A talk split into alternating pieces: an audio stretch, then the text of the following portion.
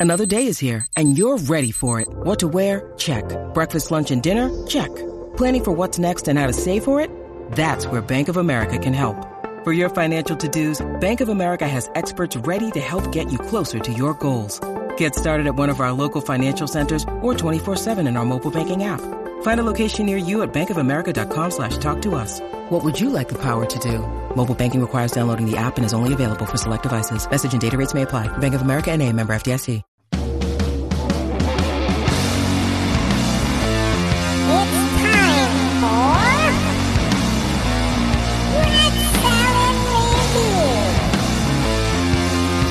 Your hosts, Wayne Noon, Greg Narvo, and Lou Max.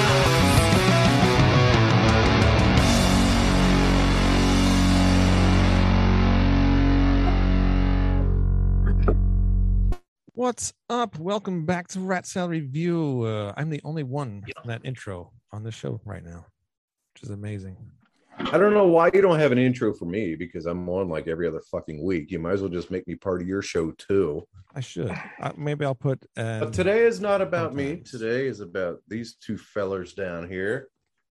And who are these? Take it away. It's your show, Wayne. Who? I don't know. You want to just keep doing the whole show? uh, today we are joined by the band Emissary, uh, vocalist Jym Harris, and guitarist Tim Dahlen. If I'm pronouncing that Oh, yeah, correct. Very cool. Nicely done. Most Very people good. don't get that. Yeah, usually I'm very terrible at getting names, so I'm very proud of myself for getting that. Thanks for Yeah. having us. Yeah, thanks for coming on the show, so- and thanks to Mr. Unknown from Timeless Haunt for coming is on all the show. Jym. I was haunt. So this is all Jym. Jym calls me and says, Oh, dude, you gotta crash the show. So I was like, All right, I'll come over. a. I, I go to bed at nine o'clock and get up early, but fuck it. I like Jym and I fucking love Emissary, so I, I had to come on.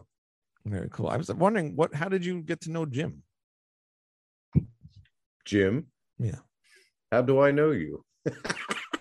Um, I I was in another band called Silent Storm, and we got to know each other that way. Um, had uh, had had some folks in common in the business, and uh, and uh, the guy that produced our last record, "The Fire Never Dies," he um did the remastering or did some did some work for uh for a band that unknown I was used to involved with. be, but we won't. Yes. Yeah. So, so that was uh, you know, and then just through Facebook. and we're like, label hey, mates. Yeah. That's true too. Yeah. We were label mates through uh, a record company. Well, Emissary is on Underground Power. We're on oh, okay. Underground Power Records uh, out of Germany, and we're doing the. We we actually printed up our own cassettes. Uh, so we're we got cassettes through that are just indie, and then uh, Underground Power is doing the vinyl and the CD, and we do all our own uh, digital. Well, that's cool. How'd you get hooked up with Underground Yep. Power? Through story. the la- what's that? Uh, yeah, it's it a was cool uh, story. Yeah, Jym. well, uh, we got uh, uh, Silent Storm was on was on a record label called Storm Spell, and uh, folks over at Storm Spell uh, said that they had that um, Underground Power did some of their some of their releases, put them out on vinyl or whatever, and then um, so so we kind of were acquainted a little bit that way, but then we uh, when we reformed in 2021, I was right, Tim. Either Beginning- late 2020 or 2021. I think we started talking in 2020, but yeah, 2021, I would say.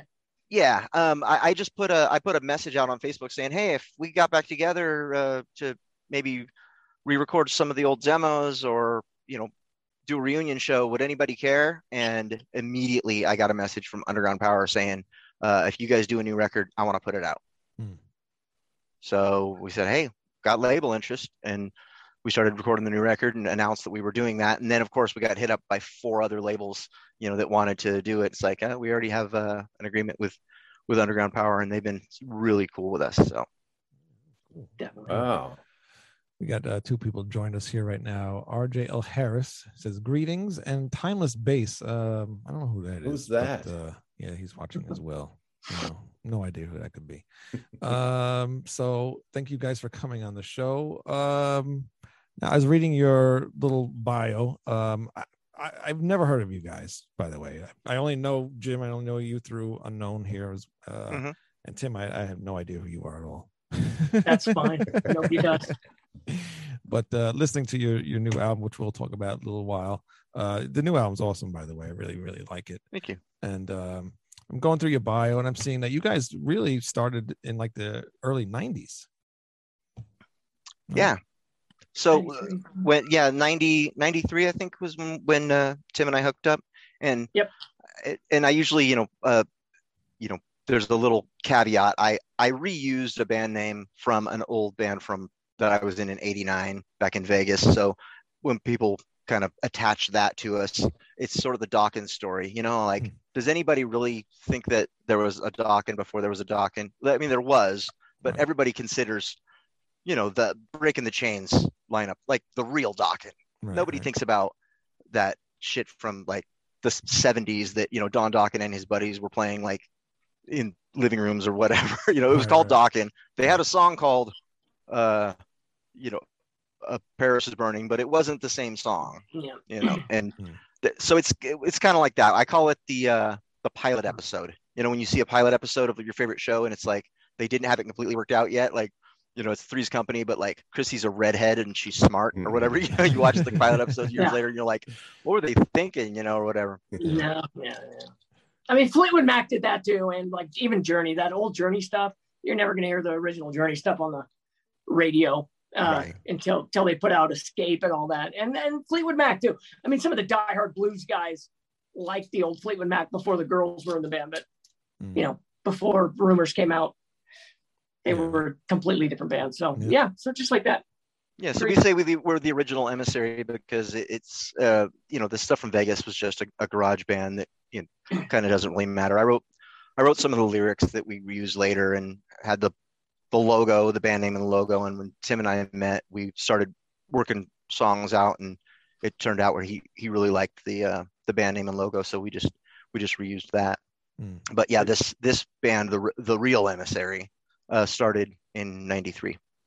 So you uh your your your your style of writing is and I hate to I'm not trying to drop my my band's name here but uh, is very similar not maybe in a style but in a sense that you feel that you don't need to overplay the instrument to write a good song. Your your music is well written and uh could you elaborate a little bit more on that and why you do that? Do you do it purposely? Is it is it conscious or is it just just the way you know, it's written I mean, it's probably partially, you know, uh, when I was writing the Emissary stuff with Jym, I, I mean, I don't know, I don't know how much he remembers of this, but I'm sure he remembers some of it. I was literally reading guitar books and going to this small guitar or music shop in Medford, and I was getting lessons. And I went to this guy after I met Jym, and I went to this guy, and I was like, "Hey, can you show me how to play some kind of a scale or something? I, you know, I can do, I can do this stuff, but I want to be able to do some of that stuff. And he just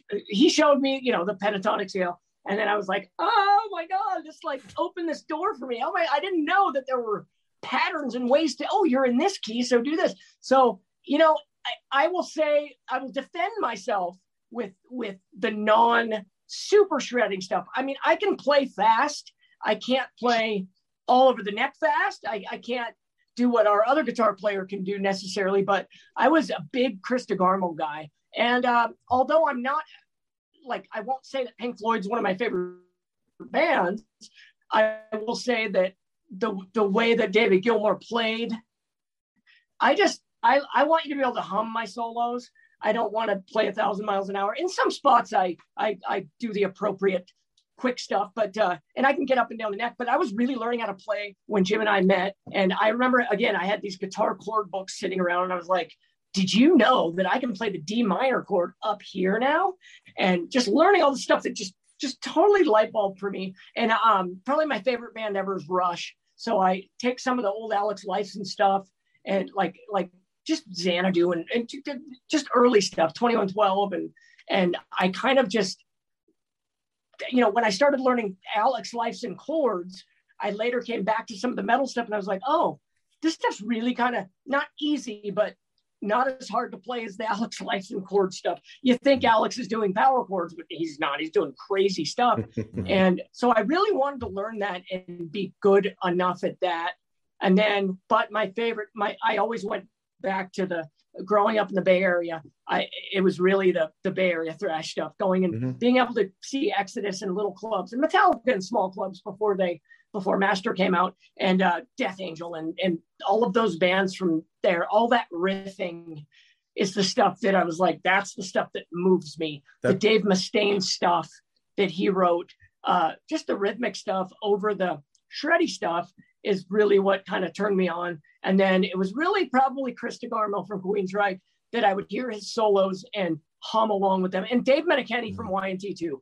Um, he would he would do something in a solo and then he would do the same thing and add a note and then the same thing and add two notes, kind of like Neil Peart does with his with his fills. He'll do Right. something and then something a little extra, but the same thing. So I, I took those things and I, I, I just I adopted them. So I'd like to do some do some stuff and have have a reason. I, I need to have a reason where I'm going in a song, uh, solo wise. I rarely will just okay, we're recording, go, and I'll do a solo. Ah, that one wasn't as good. Let's try a different one and then do something different. I, I kind of map it out and do it that way. Although again, a lot of people in our genre probably technically can do some stuff that I, I just would not be able to do. So I try and uh, hide that, But, uh, but not that- hide the fact that I can't do it because our other guitar player can definitely, he's going to blow people's minds when they But- see but him live. but you don't need together, to Yeah. you don't need to do it that reminds me of an ozzy uh, quote Yeah. that you know play me a play me a you know play me guitar but don't play me something that's going to impress steve vai or Right. or you know Definitely. malmsteen Yeah. play me a play me something that's going to make a kid want to pick up his guitar Mm. And that's- 100%. that to me is what you guys Yeah. do and what you're very I good at that. so so you you know songwriting hey, i love your songwriting i love the catchiness to it uh, Thank you. i like that it's not over the top but you can tell the skill is there you definitely got you know you guys definitely know what the hell you're doing yeah, I, especially yeah, jym appreciate jym's that. got a great voice on him but he doesn't overuse it and i like that Yeah. Thank you. I appreciate that. Yeah, I, I Yeah. think I think really it's just a matter of you get to a point where um you know and I'll and I'll say like you know in my last band in Silent Storm the the, the songs where we really were doing stuff that was technical and layers and and and talked about like oh I'll do the minor third here and this harmony blah blah blah like you can work all that shit out and people don't necessarily like it any more than the simple thing that you came up with Right. so it's like a simple straightforward you know rhythm punchy you know good catchy rhythm is a lot of times more effective that's you know than something that's you know yeah, yeah. most Yeah. people aren't musicians that's why so, Right. obviously Yeah. Sure. Yeah, and they they're- yeah, and they don't know. And when we were again when we were writing, I really I really glob onto other bands. I'll be honest, I do. I glob onto to, okay, I'm really into this now, so I'm gonna write some stuff. And Death Angel was a band that the vocal switched a lot. There was a, the backing, you know, and I'm a huge Kiss fan too, and and I like other singers. But so when Jym and I were going back and forth, like we would do a thing where, okay, I'm going to sing the part of the pre- pre-chorus, and then you sing. Instead of just doing a harmony, we would switch vocals back and forth. And also, I kept that in mind when we were writing, just because I wanted to be able to do it live. Um, in Solitude's a song on the album that was one of the tougher ones because I'm switching patches at the same time, going from clean to dirty, and then I'm doing while I'm doing that, I'm doing the uh, the singing the pre-chorus, and then Jym comes in and we kind of trail each other. And uh, so when we were writing, we were writing it that way, and so I kind of had to uh, simplify some parts too later as we were writing, knowing I'm going to do some of the singing. Uh, so yeah, it, it, there are a lot of reasons, but Jym and I like we wrote together so well. I mean, that's why we're together now after all of these years without us becoming huge and famous and that's why a band has lasted 30 years or something. Uh, we we we didn't last that whole time but every time we've worked together it's always been okay we, we finish each other's sentences musically. Um, and uh, so so that really worked out. And yeah and i think whether it's simple or or not it's uh it's stuff that i, I want you to be able to hum it and be able to digest it, It- you know tools great. They're they're super talented you know and i but i can listen to only so much uh, and then you people say back to me it's like wait a minute dude you're a rush fan and i'm like yeah that's different. I don't know why. I can't explain why. And I can listen to Caress of Steel and Hemispheres and all of that and and and digest that. But I think that's just built into my DNA now because I've been listening since like fourth grade. But I don't want you to have to think too hard. And uh and when Disturbed came out, they they taught me a lot for the for the later, even though they're not newer, they're still newer in my head. And uh they they just kind of went straight forward, straight at you rhythmically. Everything was rhythmic the guitar work isn't over the top. Some of the drumming is really cool and a lot of good double bass and technical stuff. But but that's the stuff that speaks to me.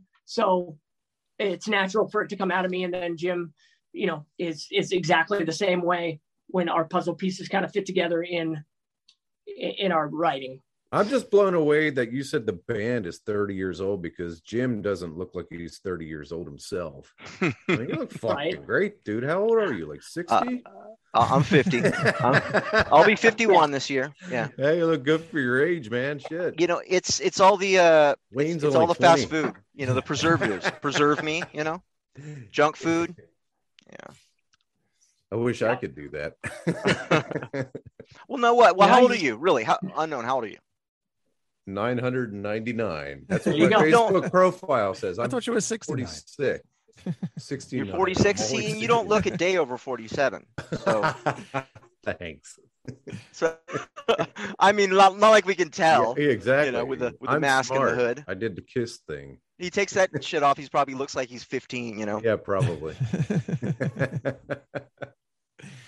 Oh, That's too funny. But uh you just talked about Dokken. Uh you did play a show with Dokken very early on. How was that? Did you get to meet them or anything? Or talk to Don Dokken or anything? Or Um, I I didn't, but uh, some some of our some of our band did. Yeah. The, the the only the only time that I had any interaction with him, Tim's got a funny story, or that, Ugh. he can either tell it or not. But but uh, my my only reaction uh, was uh, was we had to walk through their dressing room to get our gear out, like that was to the back door. And as we walked through, uh, Don and and George were George. opposite sides of the room, sitting at two different tables. And as we walked through, they they looked up, kind of made eye contact, and both of them went like they looked away in opposite directions, like almost like, uh, "Don't talk to me, please. I, I don't want you to talk to me." You know, kind of. And uh, but Jeff was cool. Jeff was cool. Hey, you guys are awesome, man. He held the door for us, and he was really cool. Um, Mick, I, I I didn't even, you know, I think Mick was late to the sound check. He was probably He didn't you even know, want to come down- in. Yeah, he didn't even want to come in. Our friend had to get up and do the sound check. Anybody out there Uh-huh. play drums? And and a Yeah. friend of ours that we My were drum tech. kid- yeah, Wow. drum tech g- got up and said, okay. And, and he's not a big, he's kind of a smaller guy like me. And he's on this giant kit. We almost didn't play that show because of the size of that kit. He had these, these, these like cannon kick drums that went literally to the end, end of the thing. And literally I had to st- I had to crawl around the back to get to my spot when we, when the lights went out and I'm like, okay, put on my, had to walk around this thing because I could not get over to my bass player because that was in the way. And they even said to us, I'm not sure if you guys are going to be able to play after like they're using half our gear too. It was Oh like, God, wow. okay, I don't, okay, I'll just go take my board back and see how you guys, you guys can do acoustic. But uh, it, with that same story, I had uh, their their dressing room was upstairs. You had to walk up some stairs. So I was walking up the stairs, just to- I don't know. I was guess I was going to the back, and as I walk up the stairs, like my head gets up to the point where you can see the level now, hmm. and it gets up one more, and and Lynch is there completely naked facing me, like literally, and I'm just like. I like it was it was one of the worst moments at that moment.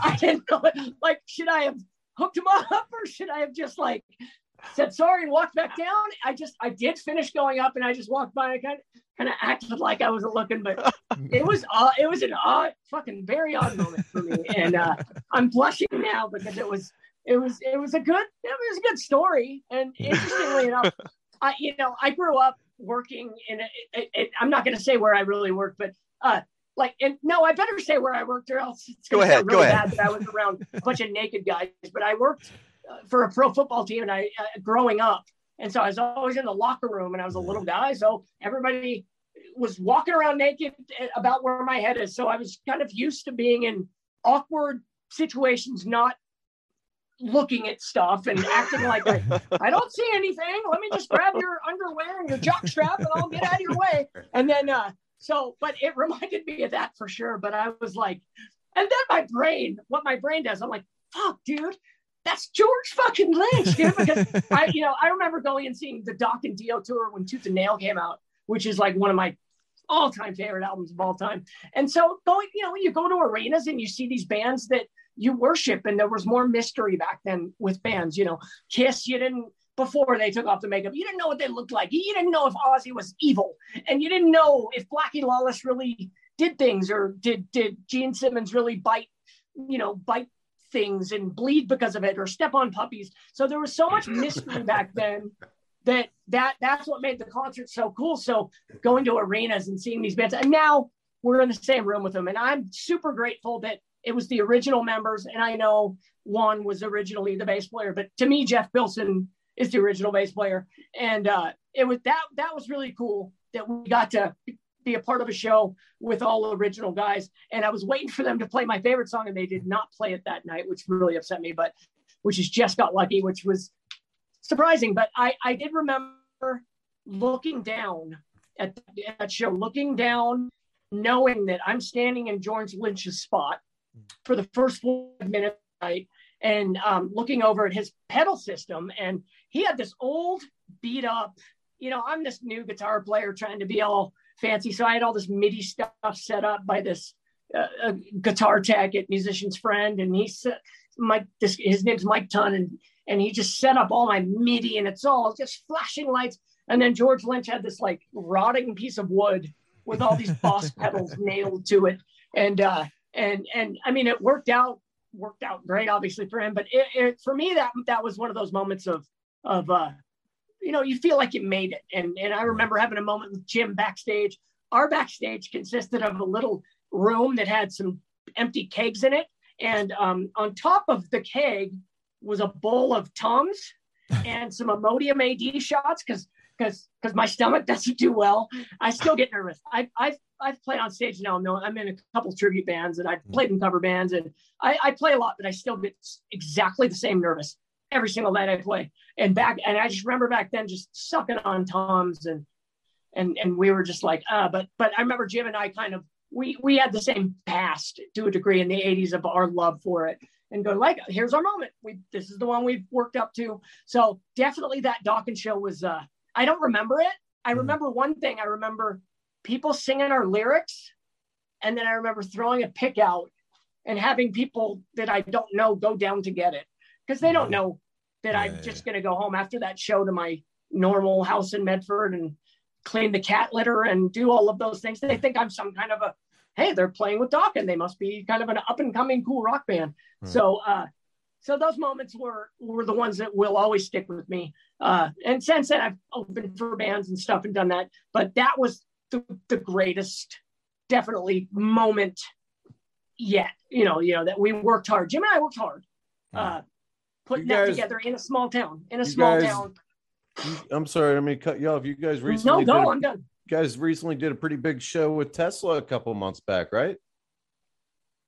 How was Yeah. that? Yeah, for that was, uh, that was like at the beginning of the pandemic, almost pretty Was well, it? middle of the pandemic. That- I, I thought it was really. wow. Yeah. we kind of thought that the pandemic was winding down about that point and it was uh it was interesting because we hadn't had a rock show in town for for a couple of years and then yeah tesla got booked and w- we got put on there as as direct support. And they were still everyone was doing masks and um Yeah. we didn't know everyone was was was crazy stressed out uh, at that show. That they said that our crew couldn't walk past their crew and all this kind of thing. And we found out later that it, like before they went on obviously that frank had contracted uh, covid the day before and couldn't do the tour so they they flew in a, a substitute guitar player and they had to do their entire show as a sound check because he'd never played the songs before and then they mm. played their set and played perfectly and sounded Yeah. amazing. They, mm. yeah, they were amazing, but we're sitting there waiting to do a sound check, and everybody knows that you know when you're backstage waiting to do your set and other bands are playing or whatever. You, you know, at least for me, I still the nerves still keep going, and then we're like, okay, so and we're looking at the clock. We're like, okay, cool. Can't wait to get up there and do our sound check because we haven't been on stage in 25 years together. Now, So- would you say it's nerves or more anxiousness? Because I know before my when I when I go out, I get I get really anxious. Like I just want to get the hell out there and get started and get the song in and then start it hit my groove. Is that how you feel? on the long days, nervous? yes. On the on the long uh, on the shows that have a few bands that are going before me, it's more that it's more like, you know, I, I just want to start doing the loading and, and getting on stage. Um, I still have a nervous thing that I that I still went through this thing of oh they're gonna judge me I'm gonna suck or whatever. Even with the with the that first Dokken show, I knew that there would be guitar players that like technical players, and I wasn't gonna give them the George Lynch stuff. I mean, I could fake it. Some people probably think I'm like Super Shredder when they watch me play because I can I can do all that stuff. But but the the and and the funny thing that you you said that uh, the, the funniest thing, the one time I was not nervous ever was that show, the biggest show we played, and it was time to go on, and the band actually had me go out first. And instead of playing an intro through the speakers, I went out and did a thing with a.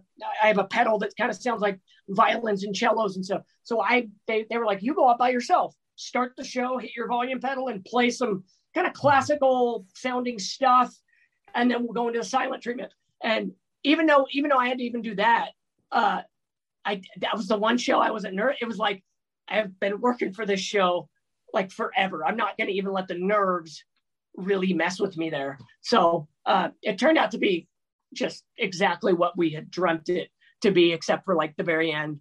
The uh, stage manager for Tesla did not let us finish, and he cut us off three minutes early.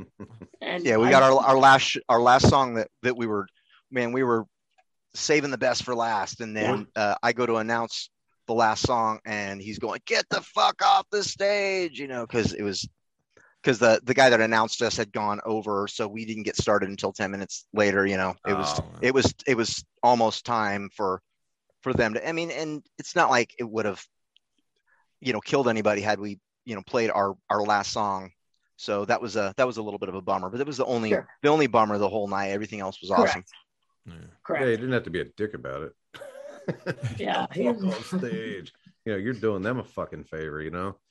yeah, Yeah, tim was- got into it i mean he was i, I thought that they were going to throw down man he's just like like, like, while I people work- are watching, yeah, people are waiting for us to play the next song, and I'm like talking to the guy, and then I'm looking over at my at my tech, and my tech grabs his phone and just holds his phone up, and it's 27 after, and we're supposed to finish at 30 after, even though the promoter said if you go one or two minutes over, it won't kill anyone if you get to that point.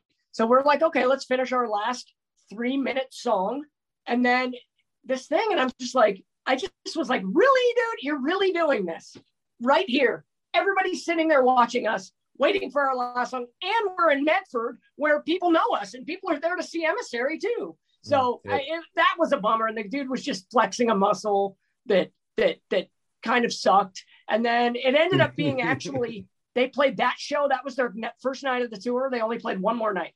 Uh, and then they all got COVID. So Wow. uh, we're glad to have played the one of two nights of that tour.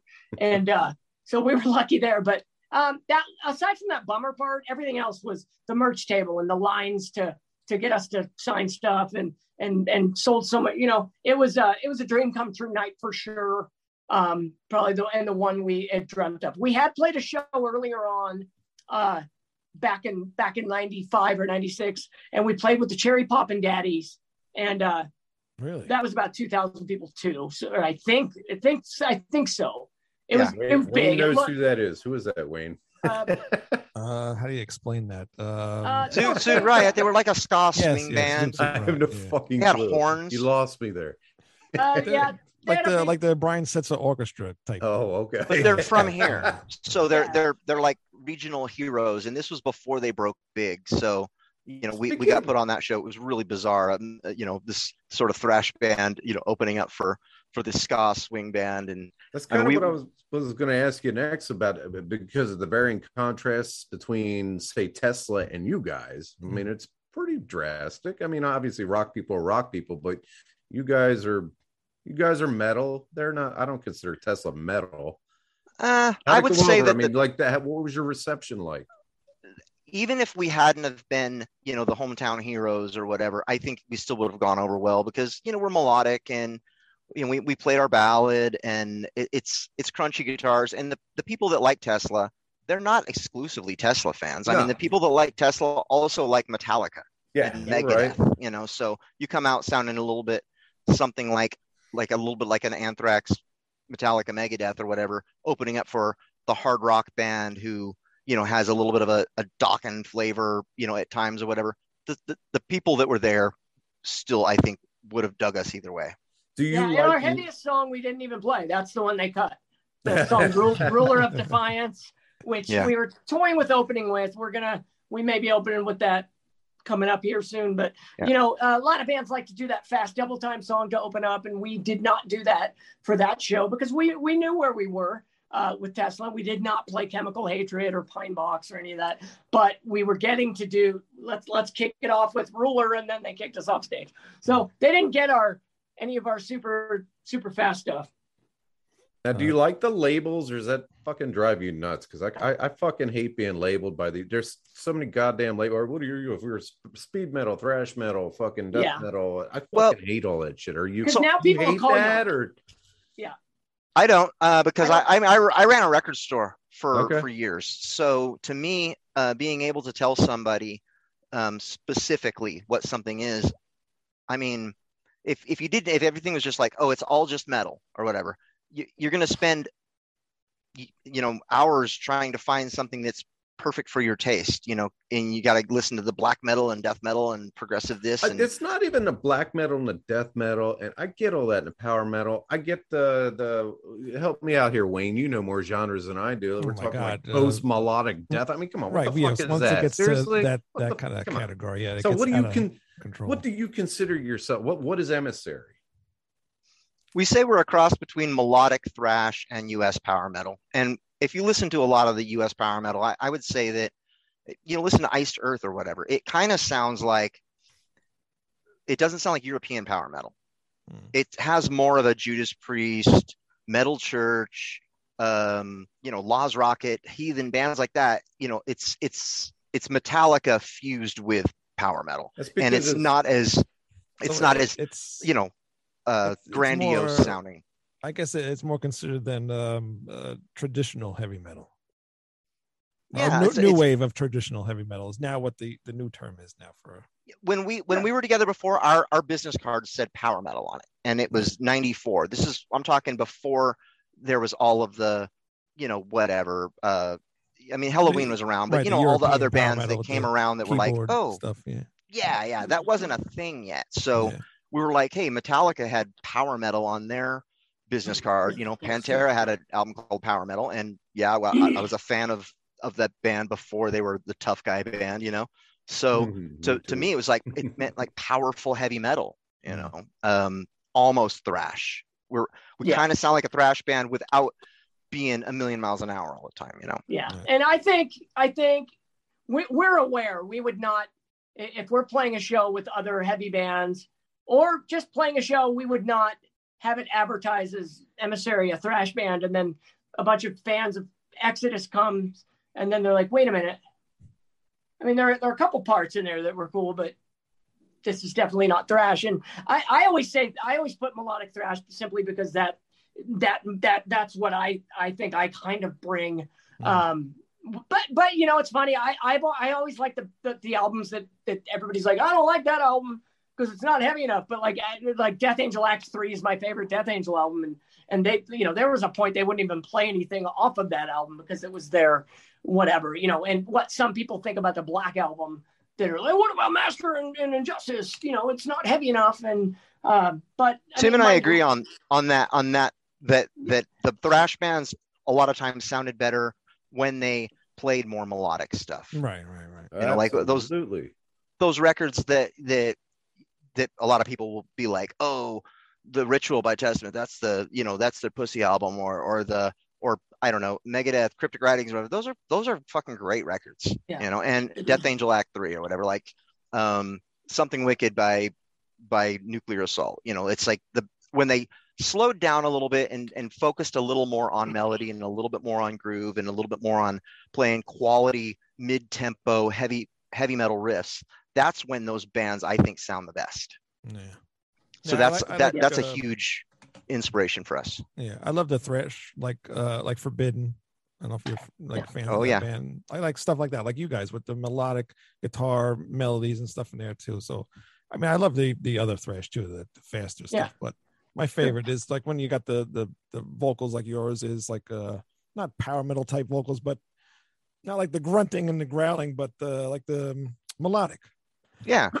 I'm using that's yeah i'll i'll take forbidden over Kreator any day. You know nothing nothing against Kreator or or slayer or any of that. You know like it's that's fine you know it's it, it's just that's just not my thing at, at all. It's just i i don't i i don't hear uh, like the songs that i don't really care for by metallica are like fight fire with fire and the songs that are just cha cha cha cha cha cha cha cha cha cha cha it's like you know i'll take the the slower so i'll take for whom the bell tolls over fight fire with fire you know what i mean i'll take Yeah, yeah. I'll take Seek and Destroy over Metal Militia. This is a man that fucking gets it.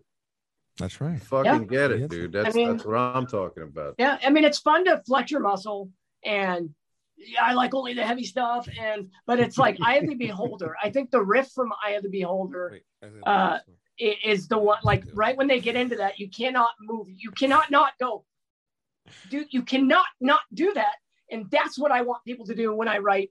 You know, with silent treatment. Dun, dun, dun. I just that's what moves me the most. Uh, not the you know add some fast stuff here and there to just bring up the energy, but but when it's all that, it's it's like okay. I mean, I mean, you know, and then you get into the are you trying to be speed metal or you you know you know I I like our hodgepodge and I'm fine with other people labeling us. Uh, you know, we have some that I mean that's kind of where we're coming up with some of the stuff is people are saying, you know, this is kind of what you sound like, but we get it all over the spectrum from from Slayer to uh, Queensryche. You know, you guys sound kind of like Queensryche, and uh, and I'm just like, well, I mean, I'm glad you hear that hidden in there somewhere uh, because I am influenced by that. But um, Our yeah, label, our label has put. Um, I think they're putting for fans of Heathen, um, Power Mad, and Metal Church. Well, I like Yeah. And I'm a, I'm a huge Metal Church guy. So I'm a huge Power Mad fan. Yeah? Hell yeah, dude. You listen to Power Mad? uh, I like Nice Dreams. You know, I mean, Oh, that record was pretty cool. Fuck it. They're a great fucking band. We still have to do that show you wanted to do. We do. We Power do Man. have to do that I didn't show. forget. Didn't forget. Okay. What what what show? Uh, he, he since he likes Power Mad, he wanted to do one of the albums. Album versus Yeah. album. Yeah, I'll what watch was that. the other album you wanted to do? Power Mad versus what? Oh, I don't remember. That was a long time. ago. That was like two years ago. Noggle. Noggle always argues with me about Yeah. something. So Yeah, I'm sure he'll, he'll have something. Uh, we have uh, actually we've got a lot of people in here. Well, not too many, six, but uh, that's good for us. Uh, I guess your, your uh, guitarist Charlie is either he still here or or was here. Uh, he says uh, your stage manager was the only one screaming for us to get off the stage, uh, and the crowd was so the crowd was so supportive. yeah. And he also says uh, Emissary is his favorite band of all time. That he's not he gets to be in his favorite band. That's cool. right? That yeah.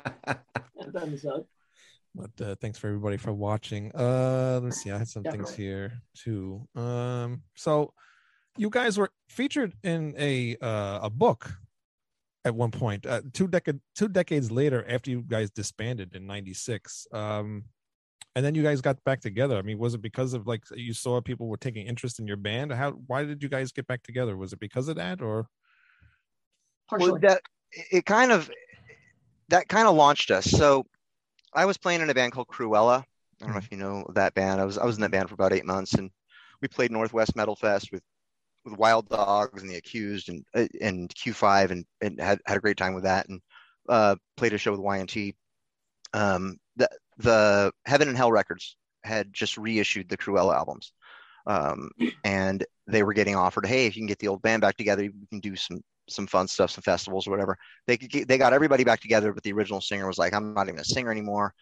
I don't want anything to do with this, you know. So uh, I'd worked with them in the past uh, on a on a reissue back in the '90s, and um, and they knew me, and they said, well, you know, if there's one guy that will be able to deliver the songs from Vengeance Is Mine, it's Jym Harris. So I I got the call, joined that band, and through that band, I met a guy named James Beach, who owns Northwest uh, Metalworks. He's one of the one of the owners, and they were putting this book together about um, the heavy music scene in the Pacific Northwest, from 1970 to 95 or whatever. The book was So almost just made it. finished. What's that? Yeah, and just made it in there. we had played in 94 in in Portland a couple times and James messages me and he said and he just goes did you guys ever play up up here in the Portland area because we're from Southern Oregon so it's it's kind of a little bit we're almost we're almost in California Hmm. it's it's 5 hour drive to, to Portland so I said yeah I, I we, we played the Rock on Broadway or the sorry the Rock on Broadway that's where we played in San Francisco Yeah. the Roseland yeah we played the Roseland a couple times he says, "You have any flyers or any tickets or any of that?" And I said, "Yeah, I got some pictures and all that." He goes, "If you can prove that you you were playing the Pacific Northwest scene before '95, you guys deserve a place in this book." So I sent him a bio and photos and all this kind of thing. Didn't even know if we were getting in. And then the book came out, and our bass player, uh, Pete Peter Sean Kinney, gets it and opens it up, and in there's a picture of us in there. It's not it's not just our bio and and discography and all that. There's a, there's a photo, and they didn't put a photo of, of everybody in there. They they felt that we were important enough to to stick our band photo in there.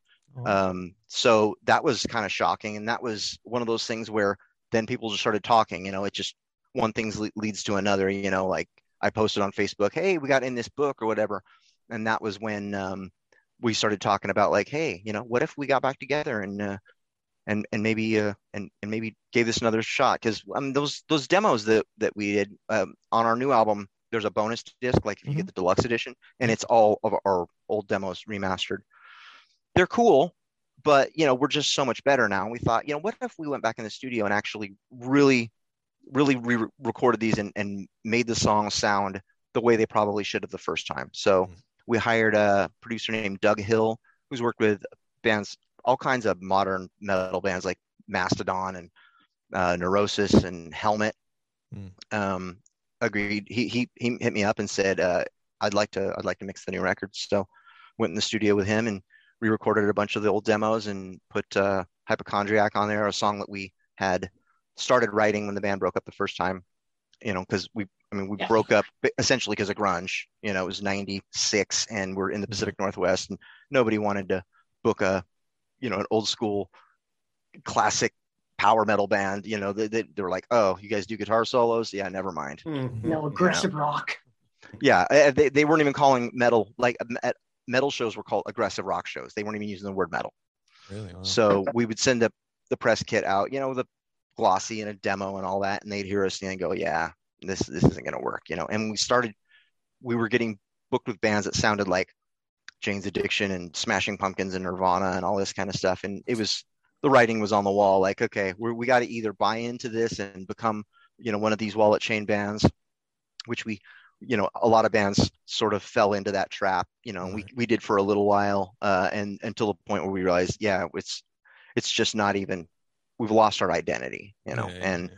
and all these years later you know went all we all went off and did our own thing and then suddenly the new wave of traditional heavy metal comes back and i'm doing silent storm and and uh and and that the book comes out and next thing you know i'm i'm getting emails saying hey you know what about emissary Mm. so so we uh, we decided to put it back together and and give it a go 25 years later hadn't yet like tim was saying we hadn't stepped on the stage together in 25 years Wow.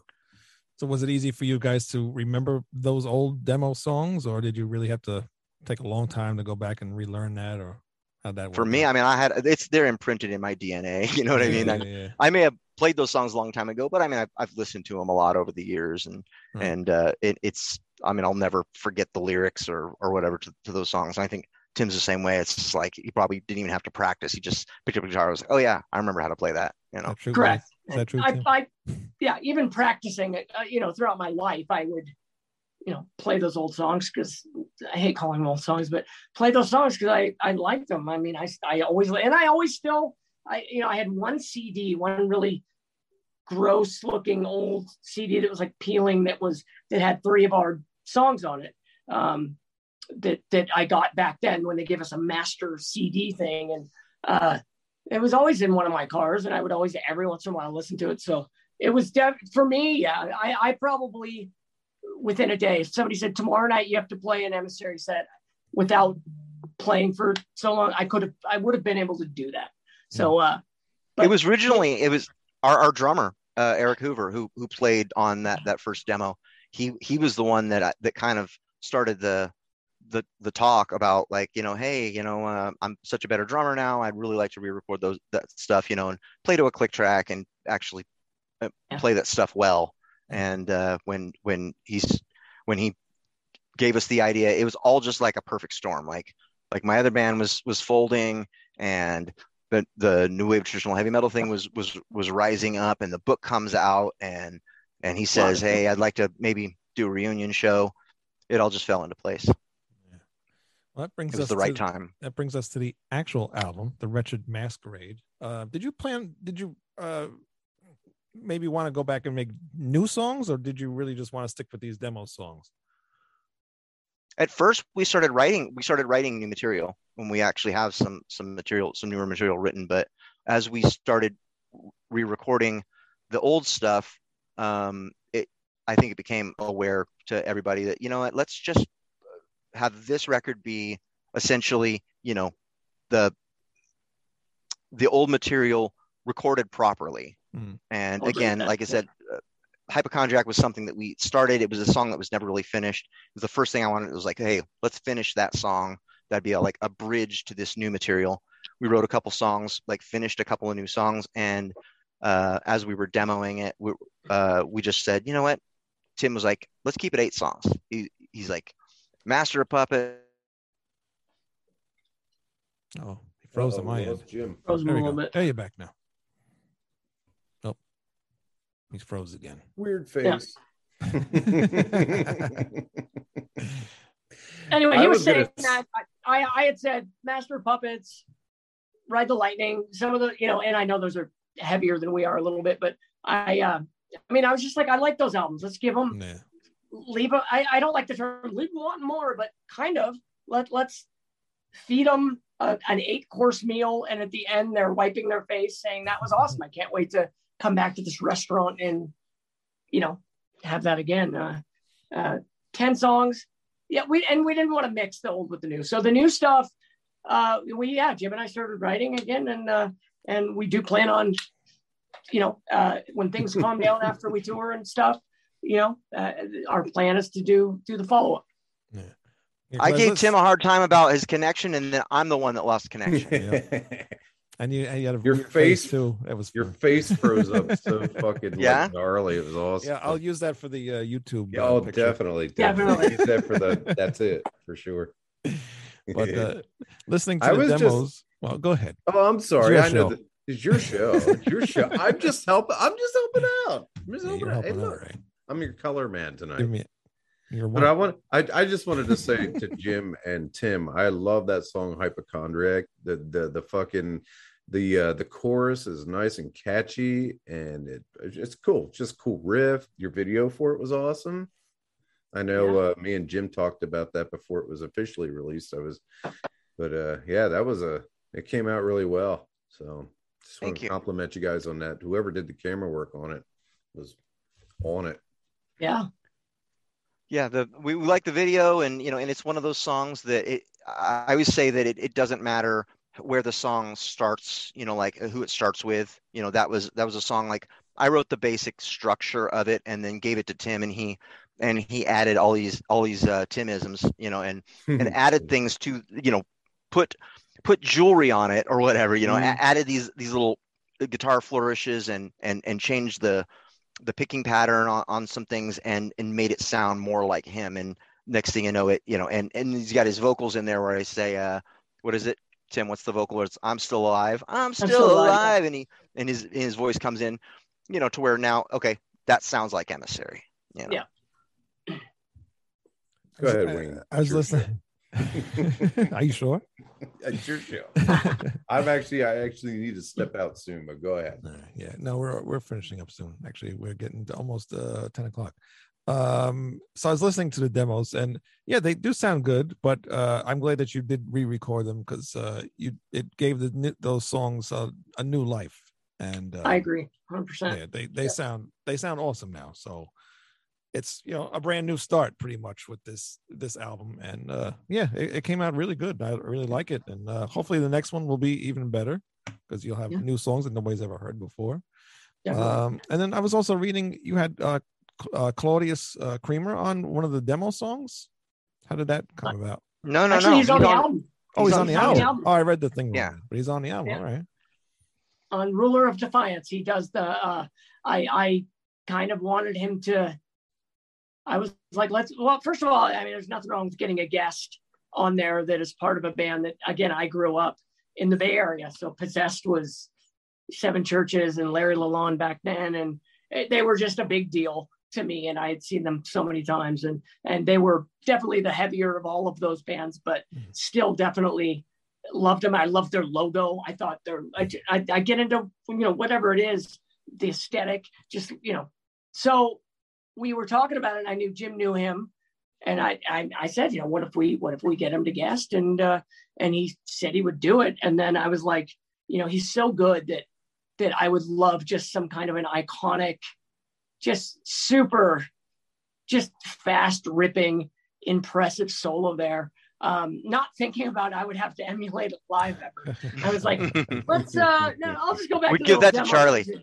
Yeah. Well, then I give it to Charlie, of course, because Charlie can can pull that off. But um yeah, it was really cool. And we we we gave him an area and then he he kind of went over the area and we were like, awesome. Like like Jym might have thought that, oh, Tim might not like that he went past the part Tim gave him, but but it was like so good. We're like, no, go. And then I would do a little I'd harmonize to that as we're coming out. So I do the beginning solo and then the outro stuff. But but when Claudeous comes in, you could tell, and it's it's just like you know, uh, and he you know he did it. It, it doesn't hurt to be able to say in your press that that you had somebody from Possessed on your album. So yeah Sure not doesn't. at all Speaking The of original version of that song too, that that that guitar solo was a guest yeah. was a guest spot to begin with. Uh, our producer Chuck Rosa, who was uh, he produced um, Laaz Rockit, No Stranger to Danger, and uh, Abattoir, The Only Safe Place, and worked. Uh, he produced the first LA Guns record, and all, like all this stuff that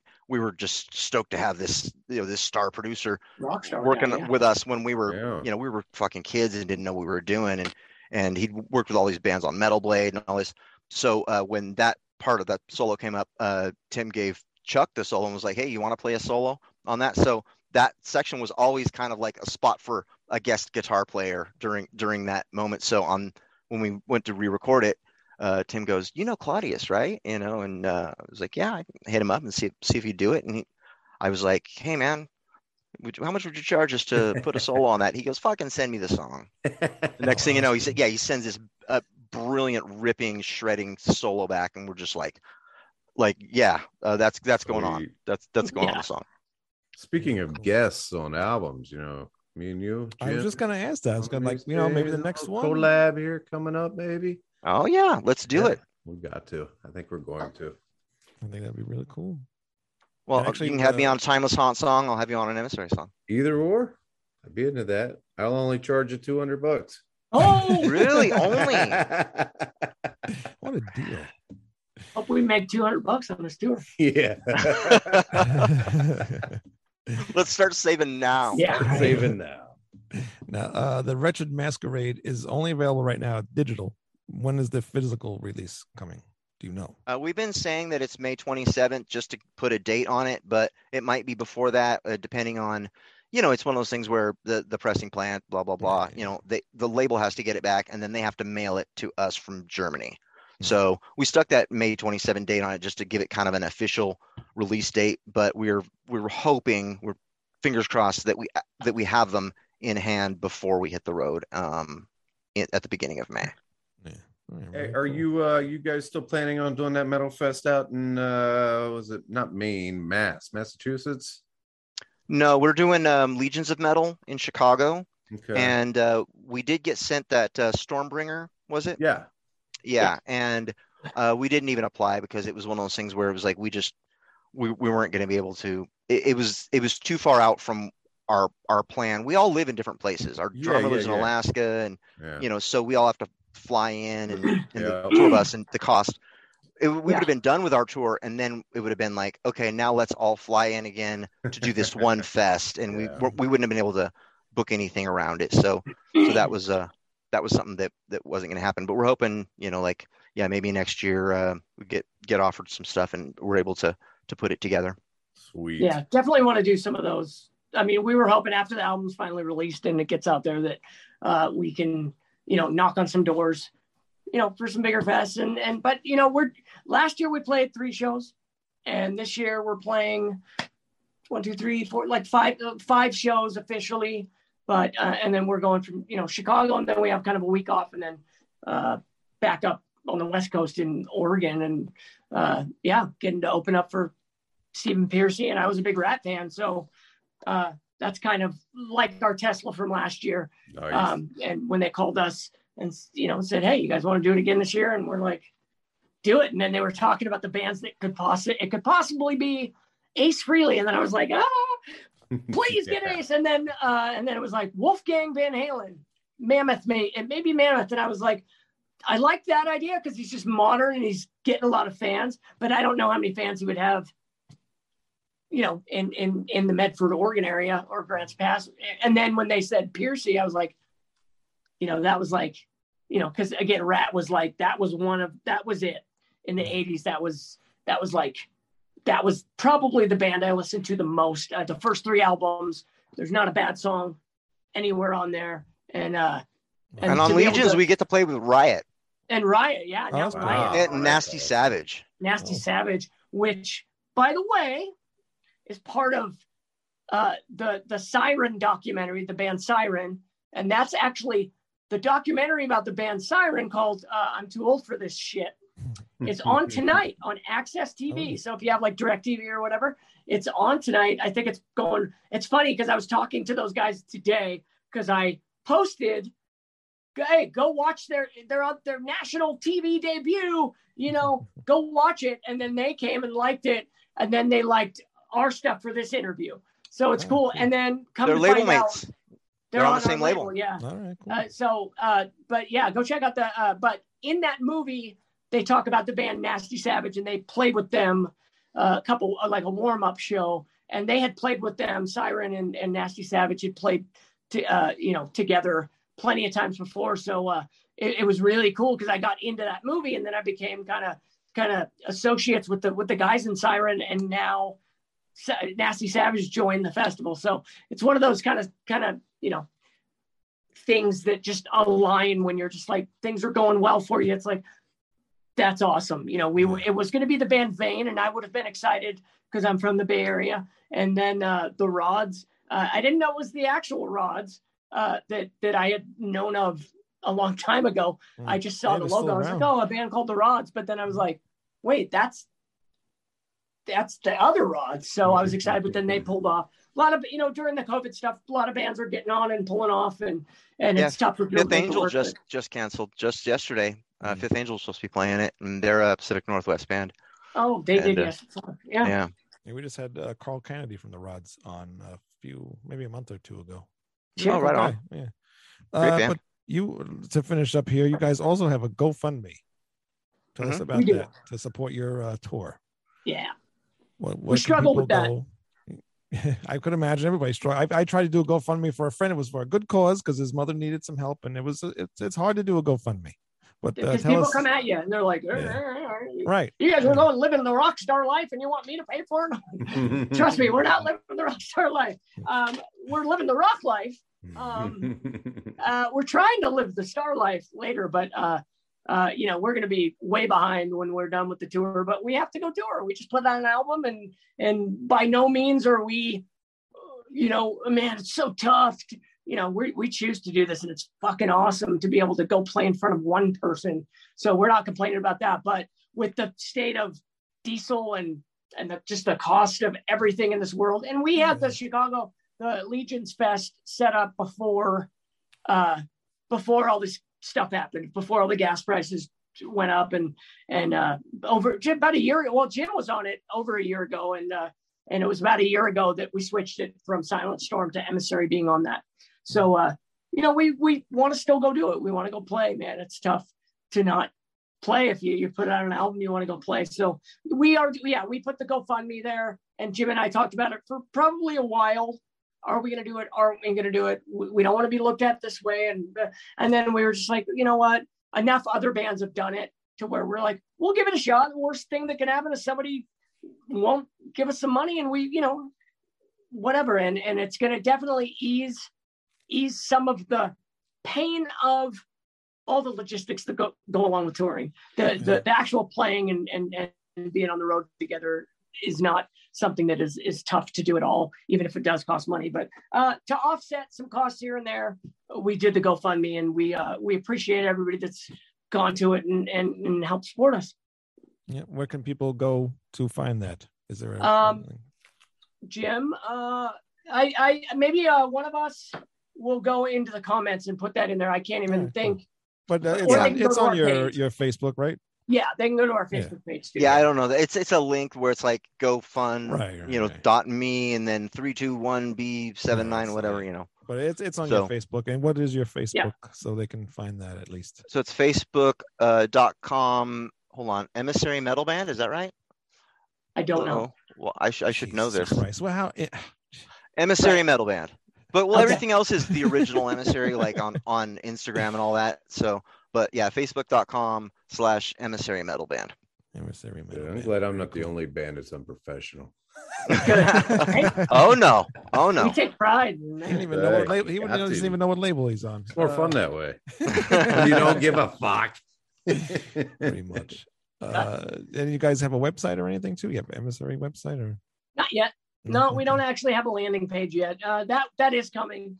Uh, we just haven't done that yet. So- We're on Bandcamp though, Ba- I was and that's ask also on under the you know the original, the underscore original underscore emissary, I think, or you know, if you type in the original emissary, it, it it'll it'll 'Cause come it is, up. So it is yeah, confusing because there's like a millions of emissary bands out there, which Yeah. I've never realized before. Really? I didn't know yeah, that either. If you go yeah, on some of them aren't even metal bands.